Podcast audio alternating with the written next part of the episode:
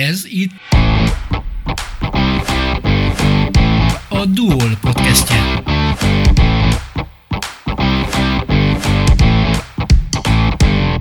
Kiemelkedő siker a Dunafer eladása. A Dunai Vasmű a kormány gyors és hatékony intézkedéseinek köszönhetően maradhat talpon a modernizálás után pedig az ország új iparfejlesztési stratégiájának egyik hajtóerre lehet.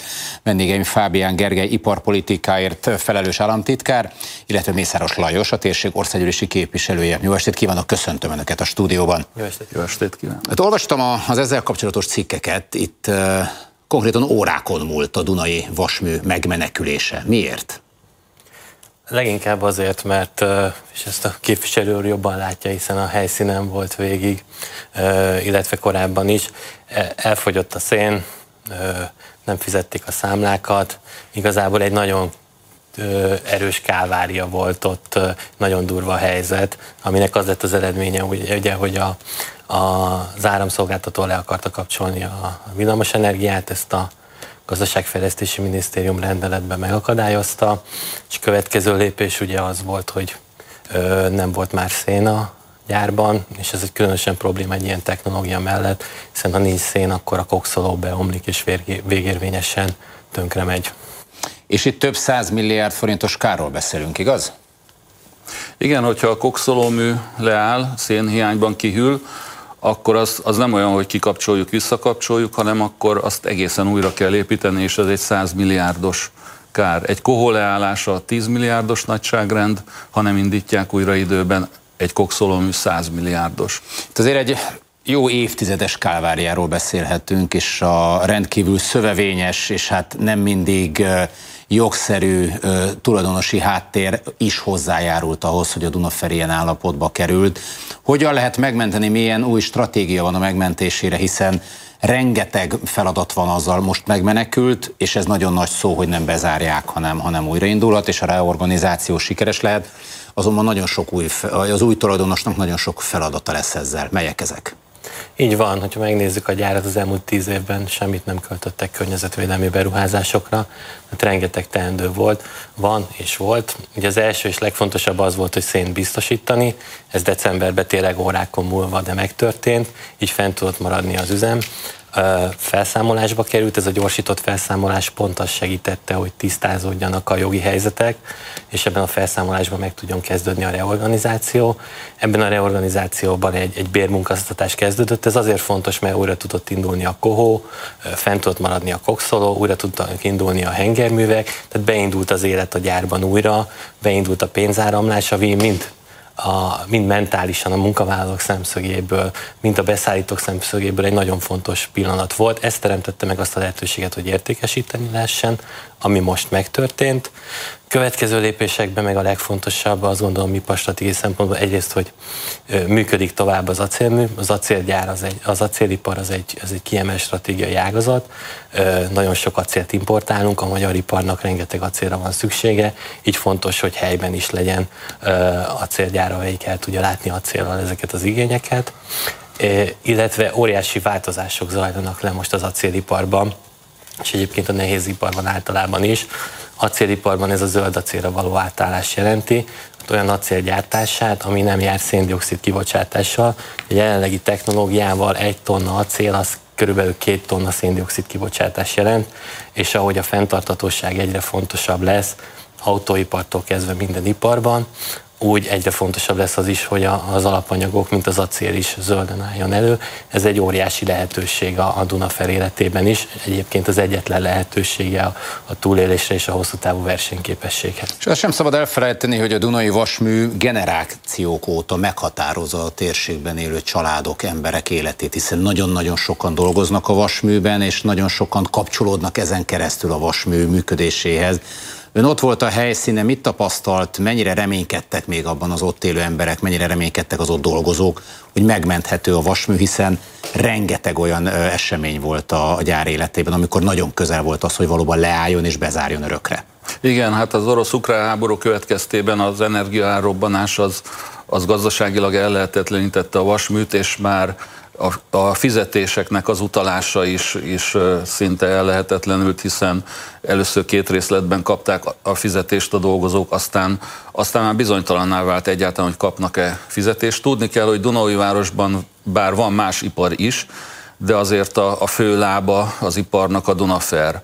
És hogyha a Dunafer bezárt volna, ott egy szociális vészhelyzet alakult volna ki a városban és környékén, hiszen tömeges munkanélküliség jelentkezett volna, és nem csak az a 4500 közvetlen munkavállaló, hanem ilyenkor a családjaikat is kell nézni, meg a beszállítókat, azokat a vállalkozásokat, amelyek közvetlenül kiszolgálják a, a vasműt, tehát ez egy tízezeres nagyságrendű munkanélküliség lett volna, ami a térségben egy óriási katasztrófa lett volna. És én nagyon örülök, hogy Magyarország kormánya közbeavatkozott, és külön köszönet a gazdaságfejlesztési minisztériumnak, hogy megakadályozta ezt a helyzetet, megtalálta azokat a jogi megoldásokat, amik egy ilyen helyzetben felszámolás mellett lehetővé tették a működést, és lehetővé tették a, a tulajdonosváltást. Én úgy tudom, hogy az, az elmúlt 31 néhány év alatt ilyenre még nem volt példa, hogy felszámolás alatt lévő ipari létesítményt tudtak volna értékesíteni. Igen, a privatizáció során emlékezhetünk, hogy a legtöbbször az történt ezekkel a gyárakkal, hogy megvásárolták,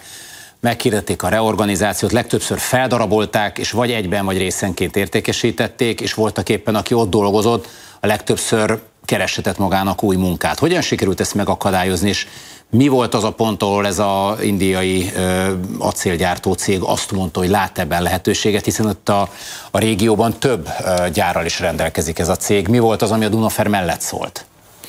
Valóban több gyárral rendelkezik. Ők már korábban itt voltak, már emlékeim szerint két éve is tárgyaltak a kormányjal, de akkor még nem jutottak tovább itt ők segítettek igazából szénszállítmányjal, és ők voltak, akik a bérmunkáztatással gyakorlatilag életbe tartották ezt a gyárat, felszínen tartották, tehát az érdeklődésük komoly volt és ott volt mindvégig. Nagy fantáziát látnak ebbe az egész régióban is, hiszen van Romániában, Lengyelországban, Csehországban is vannak gyáraik, így a legnagyobb közép-európai acélgyártó, neki különösen fontos volt az, hogy a Dunafert is megszerezze, és ezzel még tovább növelje a, a, az itteni kapacitásaikat. Lent voltak gyakorlatilag ebben az elmúlt hét hónapban a bérmunkáztatás következtében végig itt voltak. Látszik, hogy nagyon nagy értéket látnak a Dunaferben, nagyon nagy értéket látnak a Dunafer munkavállalóiban, és valóban a, a Dunaferben felhalmozódott szakértelem az, azt, azt meg tudom erősíteni, hogy ez egyik legnagyobb kincse és legnagyobb értéke a cégnek. Sokakkal beszéltem én is, beszéltem olyanokkal is, akik a édesapja sapkáját hordta, pedig ő is már 30 éve ott dolgozott a gyárban, de hát egy óriási tudás van itt, és egy óriási hagyomány, amire lehet építkezni, és én azt gondolom, a Livert is ezt látta meg a Dunafel. Igen, de közben ön jelentette be, hogy ugye új iparfejlesztési stratégián dolgozik a gazdaságfejlesztési minisztérium, ugye ez Azért is fontos, mert ez a zöld átállás, amit ön is említett, rendkívül sok pénzbe, rendkívül sok energiába kerül, viszont nem lehet megspórolni ezt a munkát. Hogyan illeszkedik ebbe az iparstratégiába a Dunafernek az újjáéledése, és ez mit jelentett a régióban élők számára? Az acél kiemelten fontos. Évente közel 3,5-4 millió pár év múlva már 4 millió tonna acél felhasználási igénye lesz a, a magyar iparnak, a magyar gazdaságnak. Ugyanakkor érdekes, hogy például acélhulladékot évente 1 millió tonnát exportálunk, amit visszaimportálunk magasabb hozzáadott értékű termékként, acélként. És ugye ez fontos, hiszen az acélhulladék a körforgásos gazdaságban az egyik legfontosabb alapanyaga a zöld acélnak. Tehát én azt gondolom, hogy itt a potenciál ott van.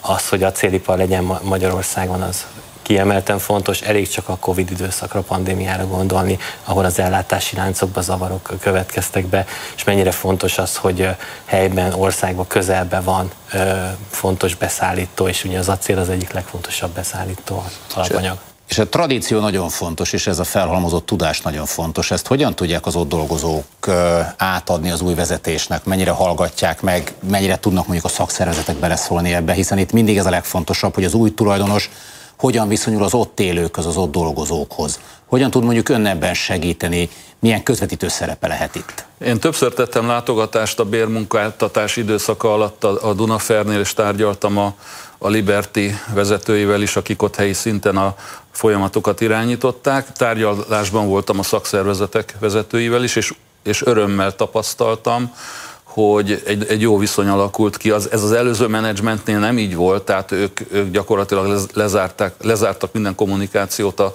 a szakszervezetekkel, és nagyon elmérgesedett a viszony. Egyébként nagy megelégedésére szolgált a dolgozóknak és a városlakóknak is, hogy a, a régi menedzsment a felszámolási folyamattal együtt elment, elment a gyárból és ezzel nagyon sikerült megőrizni azt a szakképzett munkaerőgárdát, ami van. Bár volt lemorzsolódás, de a, lényegi munkaerő az ott maradt. És az energiaellátás kérdése ez még nagyon fontos. Ugye elhangzott, hogy a, az orosz-ukrán háború hogy felborította az energiaellátást, és az energiabiztonság ismét nagyon komoly kérdéskörré vált, vagy ugyanúgy komoly kérdéskör marad. Ezt a megnövekedett energiaigényt például honnan lehet biztosítani? Egyre fontosabb az zöld átállás, ezt nem lehet elégszer hangsúlyozni, viszont nyilván a gyárnak termelnie kell, és egyik napról a másikra nem fog tudni átállni egy teljesen új technológiára. Mi lehet akkor a következő lépés?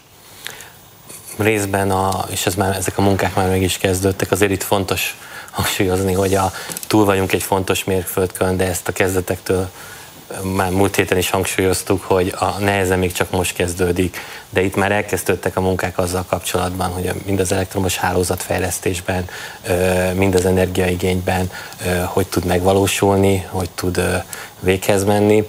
Egyrészt biztosan szükség lesz többlet zöld energiára, a gyár környezetében, viszont azt látni kell, hogy a technológia önmagában speciális, ugyanis nagyjából naponta háromszor van az, hogy ezeket az elektromos kemencéket kampányszerűen fel kell fűteni, ekkor növekszik meg a legnagyobb energiaigénye, viszont ezt tudják akkor csinálni, amikor a legnagyobb többlet van a hálózatban, nappal, amikor kevesebbek a, kevesebb a fogyasztás, ugyanakkor pont például a napelemek miatt megnő az energia termelés. Tehát ilyen szempontból egy nagyon jó kiegyenlítő is tud lenni egy elektrokemencés acélmű. És hát a politikai szálat nem lehet kihagyni, Dunói Városnak ellenzéki polgármestere van, és hogy én így utána olvastam, itt is ilyen különböző érdekek ütköztek, kinek, ki mennyire várta azt, ezt, ezt a nagy bejelentést. Ön hogyan tudott hogyan tudta félretenni ezt a politikai részét, hiszen itt elsősorban az embereknek kellett segíteni, és nem arról gondolkodott, hogy ebből politikai tőkét kell kovácsolni. Mit tapasztalt egyébként, hogy hogyan lehetett ezt megvalósítani ott? A legfontosabb volt, hogy az emberek munkahelyei megmaradjanak, ne legyen tömeges munkanélküliség, végig úgy éreztem, és a csapat is úgy érezte, hogy ellenszélben kellett dolgozni, hiszen az ellenzéki városvezetés szavakban ugyan a Dunafer mellett állt, és a Dunafer megmaradása mellett, de végig azt éreztük, és az aztán be is igazolódott, hogy, hogy Ellen Drucker volt, hiszen amikor amikor már a kormány bejelentette a bérgaranciát, ugye a hat havi bérgaranciát 16 milliárd forint értékben, és a a kokszolómű számlájára megérkezett a fizetés, amit utalni kellett volna az embereknek, na akkor az önkormányzat egy inkasszot, inkasszálta ezt a számlát, amit az utolsó pillanatban sikerült csak megakadályozni a nyilvánosság erejével, mert nyilvánosságra hoztuk ezt a tényt, és így sikerült az embereknek kifizetni a fizetésüket. Fábián Gergely, Mészáros Lajos, köszönöm szépen a beszélgetést, reméljük, hogy akkor ez a munka, ami elkezdődött, az sikerrel végződik majd. Köszönöm, hogy itt voltak a stúdióban. Köszönjük szépen. A Duol podcastjét hallották.